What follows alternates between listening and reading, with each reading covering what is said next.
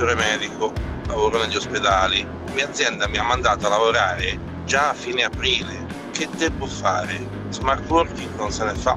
Sono stato vaccinato. Mia moglie è magistrato, va in udienza, c'è gente in udienza. Abbiamo figli piccoli, abbiamo nonni. Corriamo, io non più, lei ancora, il rischio di prendere il Covid e portarlo a casa. Se fatturi 80.000 euro l'anno, quanto è il netto che ti resta in tasca normalmente? Perché eh, il ristoro lo prendi netto. Le isole Covid free, cioè veramente incredibile. E questo, e questo è il massimo dopo mesi di polemiche che sono riusciti a fare all'opposizione. E il turismo, e qua e là, le isole Covid free per riaprire, incredibile. Noto un filino di ironia dall'ultimo ascoltatore su uh, questo tema, poi ci torneremo più avanti eh, perché avremo due rappresentanti di enti locali, sarà con noi il presidente Lanci dell'Associazione dei Comuni Italiani De Caro e poi il um, presidente della regione Abruzzo Marsilio col quale fare anche il punto sulle poche vaccinazioni agli ultra ottantenni fatte da quelle parti. Oh, la questione dei ristori mm, resta là. Eh, questo anche per rispondere all'ascoltatore che dice. Eh,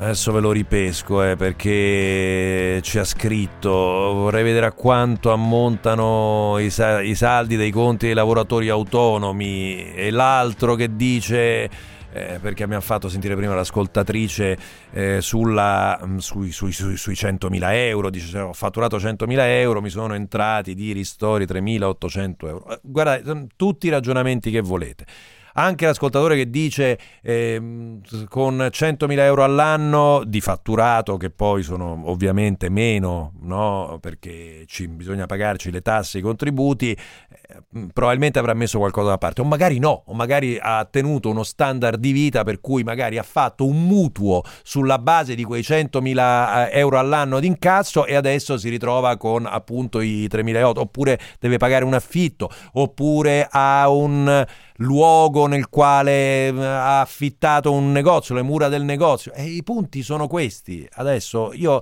vi ripeto e, vorrei su questo eh, chiedervi un po' di attenzione. Lo dico ai lavoratori dipendenti e ai lavoratori autonomi dall'altra parte. Questa guerra che si sta scatenando tra i lavoratori dipendenti che dicono agli autonomi o oh, siete degli evasori o avete tenuto i soldi da parte, eccetera, eccetera, e adesso non vi meritate niente, allora queste poche lire, eh, questi pochi euro che ricevete vanno bene così, e gli altri, gli autonomi dall'altra parte che attaccano i dipendenti in una sorta di guerra tra poveri, qualcuno ha proposto di tassare tra il 5 e il 10% un prelievo straordinario per i dipendenti tra il 5 e il 10% per sostenere gli autonomi. Sono guerre tra poveri che in questo momento, tra poveri no, tra poveri o tra classi medie che in questo momento non servono a nulla in tutta sincerità. C'è chiaramente un paese in sofferenza e ci sono chiaramente in particolare i lavoratori autonomi che chiedono non solamente i ristori, non solamente i quattrini, ma soprattutto di tornare a lavorare il tornare a lavorare vuol dire avere dignità. Eh? È questo il punto di fondo, è questo il punto di fondo. Poi c'è il rischio di impresa e quindi si può fallire in una situazione, si può anche fallire in una situazione normale. Eh, però, però c'è questo, il tornare a lavorare, il tornare ad avere dignità. E di questa cosa bisogna avere rispetto, il che non vuol dire, cioè non è che sto dicendo riaprire tutto subito. No, non si sta dicendo questo, si sta dicendo di comprendere la sofferenza di un pezzo della popolazione italiana. Punto. È, è, questo. Se volete una comprensione umana, una comprensione sociale, chiamiamola così, se volete. Questa è la seconda parte di 24 mattino, eh, sono le 7.23 minuti di venerdì 9 aprile, al microfono sempre Simone Spezia e quella è la parte, come sapete, dedicata alla rassegna stampa. Eh, le aperture dei giornali eh, guardate, sarei quasi tentato di non darvele perché eh, sono praticamente tutte su Draghi e i vaccini. Basta furbi, i vaccini agli anziani è il titolo del Corriere della Sera, però ve le do. Eh.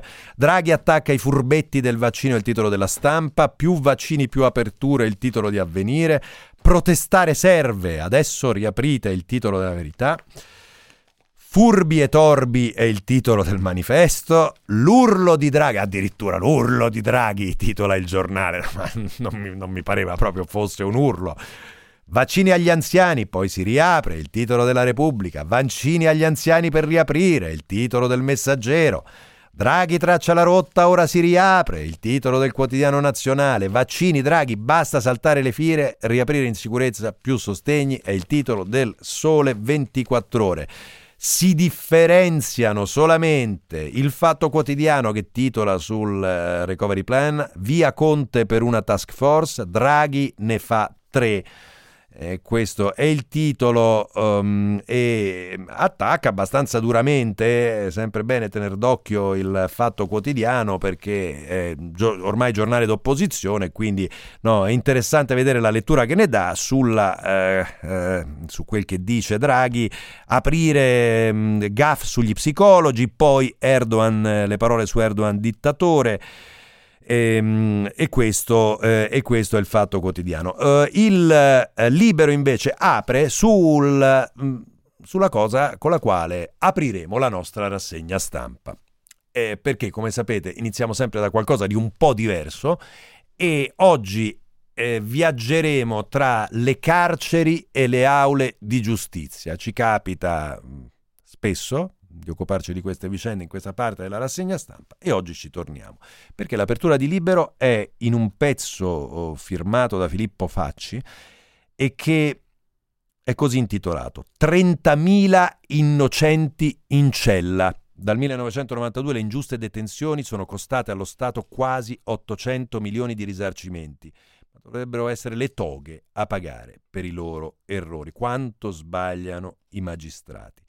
E dunque, eccoli quali sono i conti di, di, di quello che è avvenuto. Eh, è nel, eh, il, I calcoli ha fatto il sito errorigiudiziari.com nel calcolo rientrano gli errori propriamente detti, riconosciuti cioè da una procedura di revisione del processo assai difficile da ottenere, oltre ai casi di ingiusta detenzione cautelare. Ma andrebbero conteggiati anche i casi di prescrizione, oltre a quelli ovviamente di chi ha visto concludersi un procedimento con un proscioglimento. Viene mediamente scagionato quasi un imputato su due.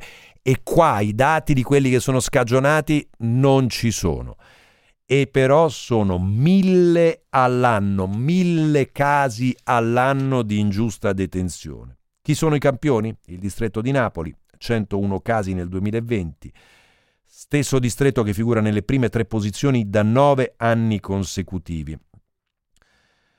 Uh, e ancora a Napoli hanno anche il record dei casi raggiunti in un anno, 211 nel 2013, al secondo posto il distretto di Reggio Calabria con 99 casi.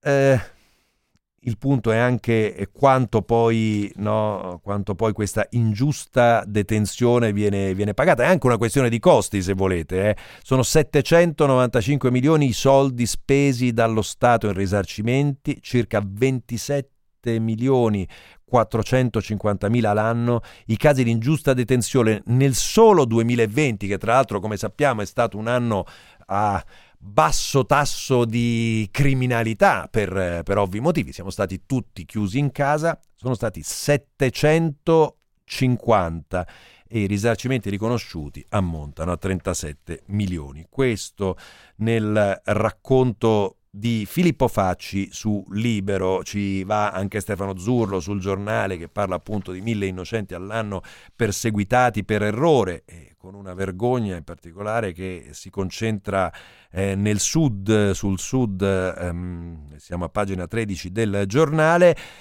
Enrico Costa di Azione dice che porterà in Commissione Giustizia alla Camera una proposta di legge per rendere automatica la trasmissione dei fascicoli per ingiusta detenzione o errore giudiziario ai titolari dell'azione disciplinare e quindi far sì che i magistrati eh, che sbagliano eh, vengano appunto se non sanzionati, quantomeno si capisca, eh, si cerchi di capire dalle parti del CSM se eh, l'ingiusta detenzione, mh, mm, eh, se, se, se, c'è stato un errore, no? appunto un errore grave da parte dei magistrati.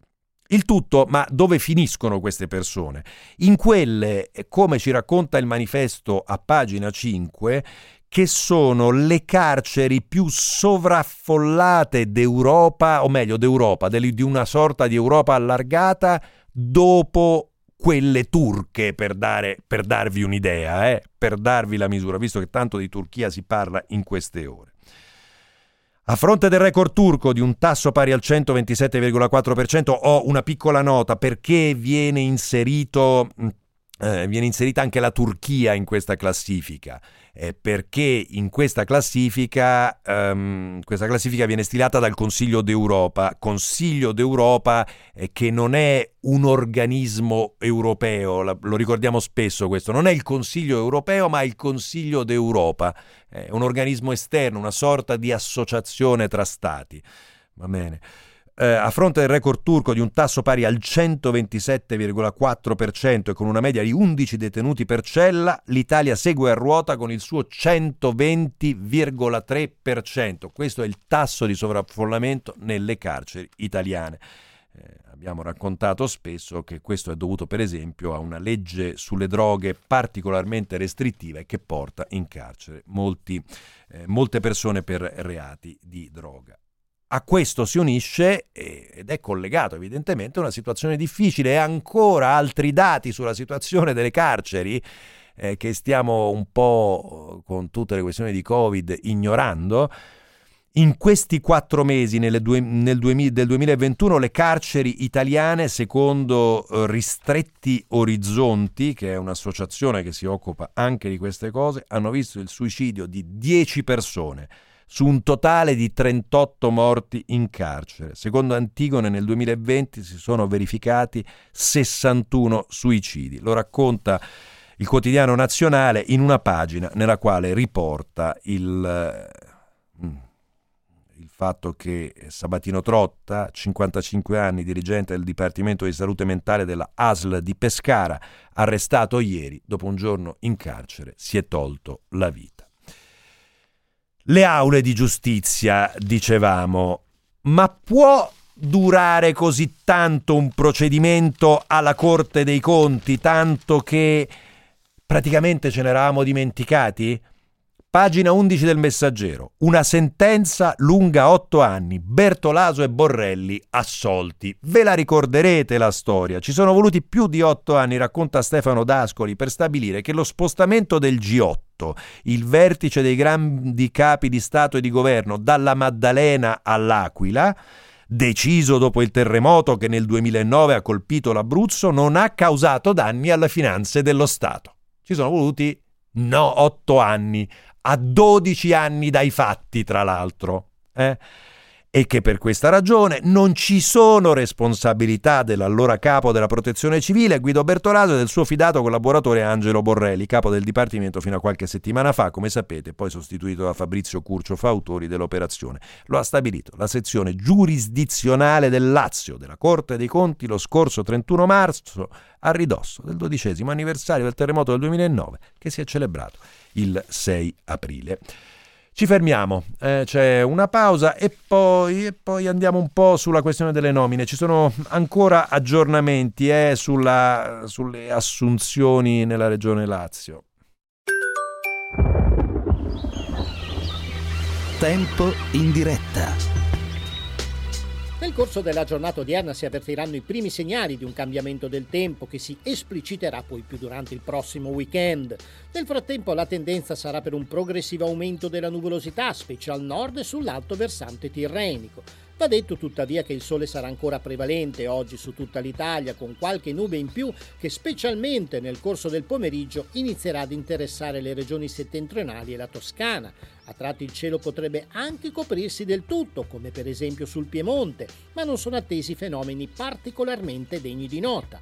I valori termici saranno sostanzialmente stazionari, ancora sotto la media attesa del periodo, salvo per un leggero aumento. Con le previsioni di ilmeteo.it per il momento è tutto, per restare sempre aggiornati scaricate la nostra app ufficiale. Un saluto da Stefano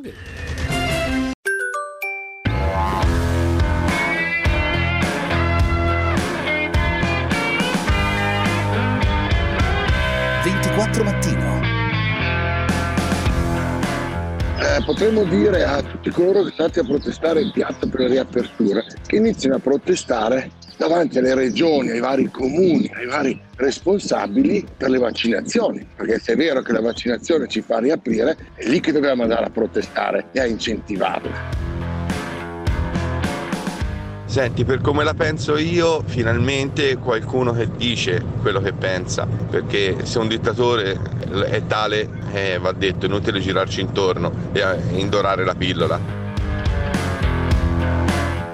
Allora, da Draghi servirebbe un po' di coerenza. Non si può eh, elogiare le politiche di cooperazione migratoria della Libia e pochi giorni dopo dare del dittatore a Erdogan, con il quale la cooperazione migratoria funziona benissimo esattamente come con la Libia. Certo che funziona benissimo, lo riempiamo di soldi Erdogan per la cooperazione migratoria, appunto. Comunque è un buon punto questo. E non mi è sembrato che, che, che, qualcuno abbia fatto una domanda a Draghi sulle parole pronunciate in Libia l'altro giorno e che tante polemiche hanno suscitato. Forse ha ragione eh, l'ascoltatore che dice che bisognerebbe protestare sotto le regioni perché come ha detto Draghi, ecco i vaccini che poi si riapre ecco i vaccini che poi si riapre. Adesso arriviamo alla questione dei vaccini, però prima eh, fatemi andare mh, mm, molto brevemente, dato che è una vicenda che abbiamo seguito molto nei giorni scorsi, mh, mm, fatemi dire che con Vincenzo Bisbiglia sul Fatto Quotidiano a pagina 12 che eh, ricordate la vicenda delle assunzioni del Partito Democratico nella regione Lazio, almeno 10 su 16 assunti in regione Lazio tramite un concorso eh, fatto in, ehm, in un comune, il comune di Allumiere, eh, e che hanno portato alle dimissioni del presidente del Consiglio regionale del Lazio, Mauro Buschini, e a una rabbia, una rabbiatura da parte del presidente della regione Zingaretti, ebbene Stanno, sta intervenendo la magistratura su questa vicenda qua. Eh? La Procura di Civitavecchia ha autorizzato i carabinieri ad avviare una fase istruttoria di indagine, racconta Bisbiglia, per raccogliere materiale e testimonianze sulle assunzioni di dirigenti e militanti del PD nella regione Lazio. Vedremo come evolverà la vicenda, però era per così dire un, un punto dovuto. Nel frattempo, un po' velenosamente, Ilaria Proietti dal Fatto Quotidiano ci racconta come se non lo sapessimo, è che in politica si cade sempre in piedi, dalla politica si cade sempre in piedi. Incasserà 72.000 euro all'anno come esperto del ministro del lavoro, ma nel suo curriculum tutto pane politica a zero titoli, scrive Ilaria Proietti. A chi ci si riferisce? Ad Andrea Martella, che ha appena dovuto sloggiare dalla poltrona di sottosegretario all'editoria ma non è stato lasciato a piedi, perché Andrea Orlando, di cui è stato coordinatore della mozione alle primarie del 2017 per la segreteria del PD, lo ha voluto al suo fianco al Ministero di Via Veneto, riservandogli un incarico per il quale sarebbero richieste particolari professionalità e specializzazioni. Avrà un co-co-co al Ministero del Lavoro che lo copre dal 16 marzo 2021 fino alla permanenza in carica di Orlando. Così Ilaria proietti, ripeto, un po' velenosamente sulla figura di eh, Martella che appunto, come si diceva, cade in piedi con un contratto da 72.000 euro. Veniamo adesso però a tutta la questione vaccini. Eh. Allora, eh, inizierei dal ehm, Sole 24 ore che ci racconta con Marzio Bartoloni e Marco Ludovico di questa ordinanza del generale Figliuolo alle regioni per fare vaccini a tappeto per gli over 75. Arriva la, rimod- la rimodulazione dei criteri di fragilità con regole uniformi per tutte le regioni. Oggi arrivano le indicazioni del commissario straordinario, precedenza alle somministrazioni nella fascia tra 60 e 79 anni. E poi ci sono i saltafila, quelli dei quali ha parlato ieri Mario Draghi in maniera dura. Andrea Carli e Sara Monaci eh, si interrogano su come dovrebbero essere trattati e su come potranno essere trattati questi saltafila.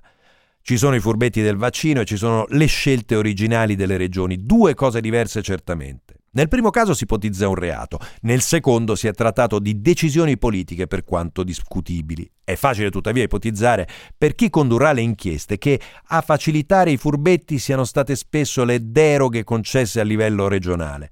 Mescolarsi infatti ad anziani, fragili, sanitari, forze dell'ordine e insegnanti sarebbe stato più difficile. Più facile invece muoversi all'interno delle maglie larghe concesse dai singoli territori. Ad oggi i veri e propri furbetti oggetto di indagine da parte di procure e carabinieri del NAS sono quasi mille in tutta Italia. 640 al nord, al sud 280 80, nel centro siamo a circa 60. Appunto, momento, al momento il nord ha numeri doppi e la gran parte si concentra in Piemonte. Tuttavia non sarà facile nemmeno per gli inquirenti trovare il reato a cui ancorare i dossier. A quale fattispecie si fa riferimento? Forse alla truffa. Nel caso di un pubblico ufficiale, come il caso del sindaco di Corleone che prima ha annunciato le dimissioni salvo poi ritirarle, Me l'ero persa questa storia, eh? Cioè, o meglio, sapevo che il sindaco di Corleone, lo avevamo raccontato, se ricordate, eh, si era, aveva fatto vaccinare lui e tutta la giunta in anticipo rispetto a tutti gli altri, dicendo i sindaci hanno diritto. Sapevo che si era dimesso, ma mi era sfuggito che poi avesse ritirato le dimissioni. Veramente curioso, eh? Chissà.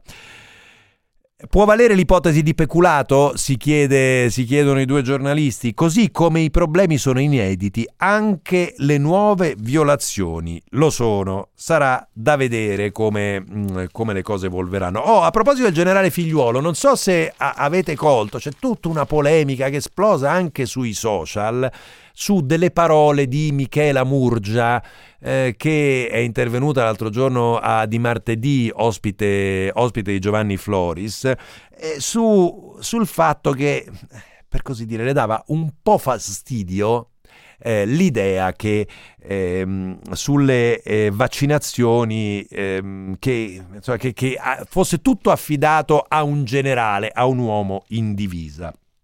E dunque, polemicone su questo tema. E Murgia oggi viene intervistata da Francesco Grignetti che dice non volevo assolutamente essere provocatoria Floris mi ha chiesto di interpretare semiologicamente le frasi del generale. Io ho semplicemente detto che era un linguaggio da guerra che quel linguaggio non mi rasserena e che affidare le vaccinazioni a un generale che veste la divisa è un forte atto simbolico. La sentiamo, sentiamola va Naturalmente da un uomo che viene da un contesto militare non ci si può che aspettare un linguaggio di guerra. Mi domando se il linguaggio di guerra sia quello giusto da utilizzare con chi non è militare, cioè con tutto il resto del paese. A me personalmente spaventa avere un commissario che gira con la divisa. Non l'ho mai subito il fascino della divisa. Spiega Murgia a Francesco Grignetti, eh, mi sorprende di essere la sola io a dirlo, se uno Stato si affida ai militari per delle funzioni civili significa che dichiara fallimento, mettere lì un generale in divisa vuol dire che Draghi ci manda un messaggio, visto che la situazione è caotica vi metto il massimo del disciplinato e del disciplinante, un generale, e quando sento tanti che si dicono più rassicurati da un generale vuol dire che hanno talmente poca fiducia nella politica che per loro chiunque è meglio, anche un un militare. Tema aperto al dibattito, il traffico e poi torniamo ai vaccini.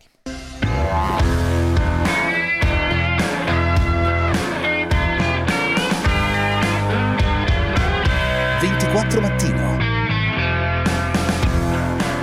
lavoratori dipendenti pensano anche che tutte queste eh, elargizioni vengono fatte a debito e le pagheranno loro nel futuro, i lavoratori dipendenti, perché sappiamo no, come funziona il sistema di tassazione in Italia. Allora Spezia si torna a lavorare se si fanno i vaccini. Ieri la Francia ne ha fatti 400.000 e fischia e la, la Germania 600.000, noi 200.000. Perché non dite questo? E comunque io da dipendente, una tantum del 5%, del 10% per gli autonomi, sono disposto a darla.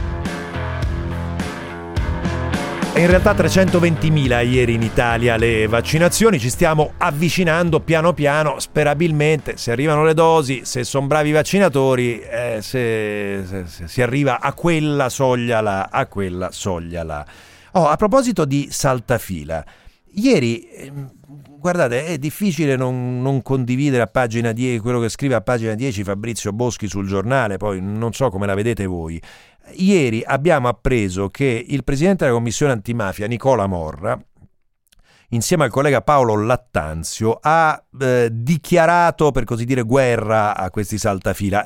I due sono intenzionati a richiedere alle regioni gli elenchi dei nominativi dei vaccinati nella categoria altro, che soprattutto in Sicilia, Calabria, Campania e Valle d'Aosta risultano avere numeri ben maggiori rispetto alla media nazionale. In quella categoria temiamo si possano nascondere persone non aventi diritto, ma la commissione antimafia, scrive giustamente Boschi, ma che c'entra con le liste dei saltafila? Chissà, chissà. Eh, la questione delle forniture dei vaccini. Eh, ci sono due spunti secondo me molto interessanti su questo fronte. Il primo ci arriva dalla Repubblica con un pezzo di Giuliano Foschini e Fabio Tonacci a pagina 4, il quale pezzo raccoglie delle eh, sono informazioni che hanno Foschini e Tonacci. Eh, a quanto risulta a loro, il Presidente del Consiglio Mario Draghi ha telefonato al capo di Moderna per delle forniture extra e a quanto pare Moderna potrebbe darci delle forniture extra. Dice questo salta, fa saltare gli accordi europei? No, perché gli accordi europei prevedono mh, mm, che gli, i singoli stati non possano fare accordi preventivi con le aziende produttrici, che possano fare accordi successivi e che però questi accordi successivi non confliggano con le forniture che vanno date all'Unione Europea. E dunque vedremo se si chiuderà questa cosa con Moderna. Eh, nel frattempo eh, la Germania si muove su Sputnik e lo abbiamo raccontato molto nei giorni scorsi. Eh? Il ministro della Sanità tedesco Jens Spahn ha annunciato l'inizio del confronto con Mosca in vista di una possibile distribuzione del vaccino russo non prima dell'approvazione da parte dell'EMA. Dunque Berlino avvierà colloqui bilaterali con la Russia, cominciando a discutere di possibili quantità da spedire in Germania. Lo racconta bene Elena Polidori a pagina 7 del quotidiano nazionale, mentre Andrea Oliva di Taglio Basso ci porta un pezzo e un racconto sulla sfida dei sindaci ribelli che dicono acquistiamo il siero da Mosca. Chi sono? Sono Coriano e San Leo, sono due comuni del Riminese confinanti con San Marino, San Marino nel quale ovviamente si stanno vaccinando con lo Sputnik che stanno ipotizzando, ma chissà se veramente è possibile un acquisto da parte dei comuni del eh, vaccino russo. Nel frattempo vi segnalo che la Slovacchia, alla quale sono arrivate le forniture di Sputnik, ha dichiarato che non è lo stesso vaccino che, del quale pubblicata, sono state pubblicate le informazioni sull'Enset. Quindi occhio anche su questo, evidentemente, sono molti dubbi, come sapete, su Sputnik e, e, molte, e molte, perplessità. I, mh, chiusure, aperture, non solamente delle attività economiche. Dunque, Federico Fubini, Simona Ravizza a pagina 13 del Corriere della Sera. Ci raccontano di questo studio che riguarda l'ansia e la depressione tra i ragazzi dopo un anno di didattica a distanza e della pressione sui pronto soccorso. Inizia con un racconto. Un mese fa la dottoressa Roberta Rubino si è trovata in una situazione per lei nuova, non sapeva dove far ricoverare un paziente responsabile per l'area dell'età evolutiva all'Istituto Beck di Roma, un centro affiliato alla Società Italiana di Psicoterapia, Rubino le aveva provate tutte. La neuropsichiatria infantile del Policlinico Umberto I di Roma non aveva un letto libero. Il servizio psichiatrico dell'ospedale Sant'Eugenio neppure. Il paziente, un ragazzo di 16 anni con un disturbo grave della condotta e comportamenti impulsivi, ha finito per aspettare due giorni in pronto soccorso.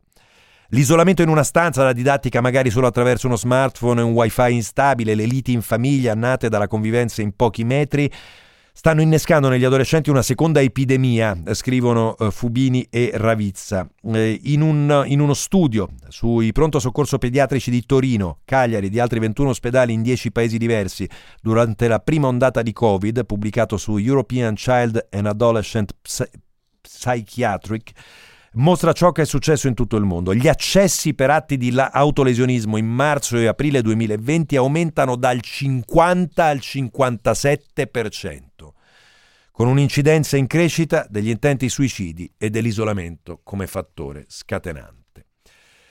Un fronte di preoccupazione importante e però il Corriere della Sera ci porta anche su si può gestire, vi ricordate, ne abbiamo parlato nei giorni scorsi portando dal Sole 24 ore il caso di Tubinga in Germania. Si può gestire la situazione in un modo diverso anche in una grande città? Il caso di Madrid sembra dimostrare di sì. Il racconto arriva da Andrea Nicastro, sempre sul Corriere della Sera, a pagina 11. Sul volo Milano-Madrid è l'argomento più discusso, da mesi. I veterani della tratta alzano l'aspettativa dei novizi. Vedrai a Madrid è tutto aperto, dalle scuole ai ristoranti ai negozi. La differenza della quotidianità tra i due motori economici in effetti fa impressione.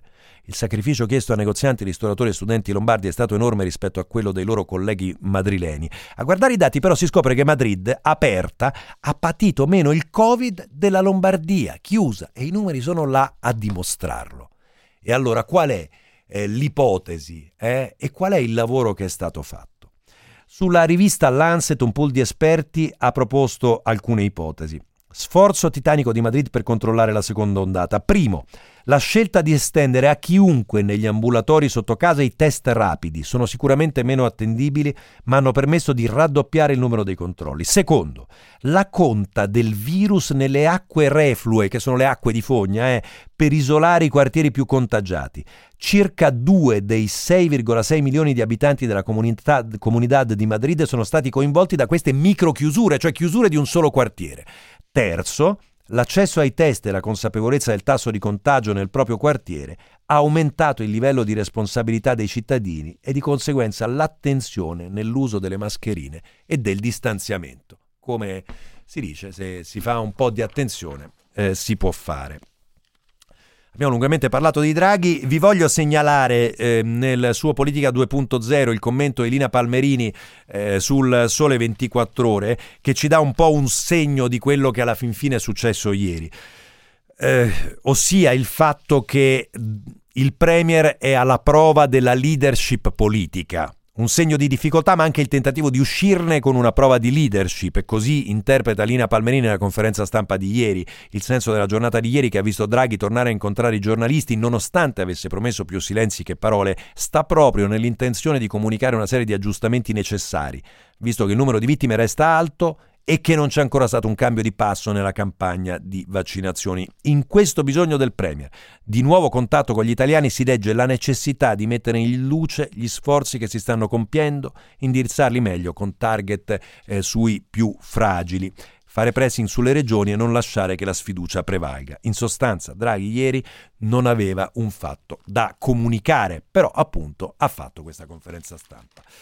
Infine, due note ancora dal Sole 24 Ore. Eh, il primo è su Alitalia. Ieri si è parlato della possibile disparità con Air France e Lufthansa. Pagina 23 del Sole 24 Ore. Beh, da Romano ci racconta come questa disparità non ci sia, perché in realtà sia Air France che Lufthansa stavano meglio prima e non hanno ricevuto tanto denaro pubblico come Alitalia. Pezzo suggerito. E poi, sempre dal Sole 24 Ore, da leggere a pagina 21 eh, l'articolo di Laura Galvagni che ci porta su Autostrada autostrade per l'Italia e sull'offerta che è arrivata ieri da Florentino Perez, forse anche in associazione con Cassa Depositi e Prestiti, ma che complica i giochi per la famosissima caducazione. GR24 ci sentiamo tra poco con Paolo Mieri e poi con i nostri ospiti.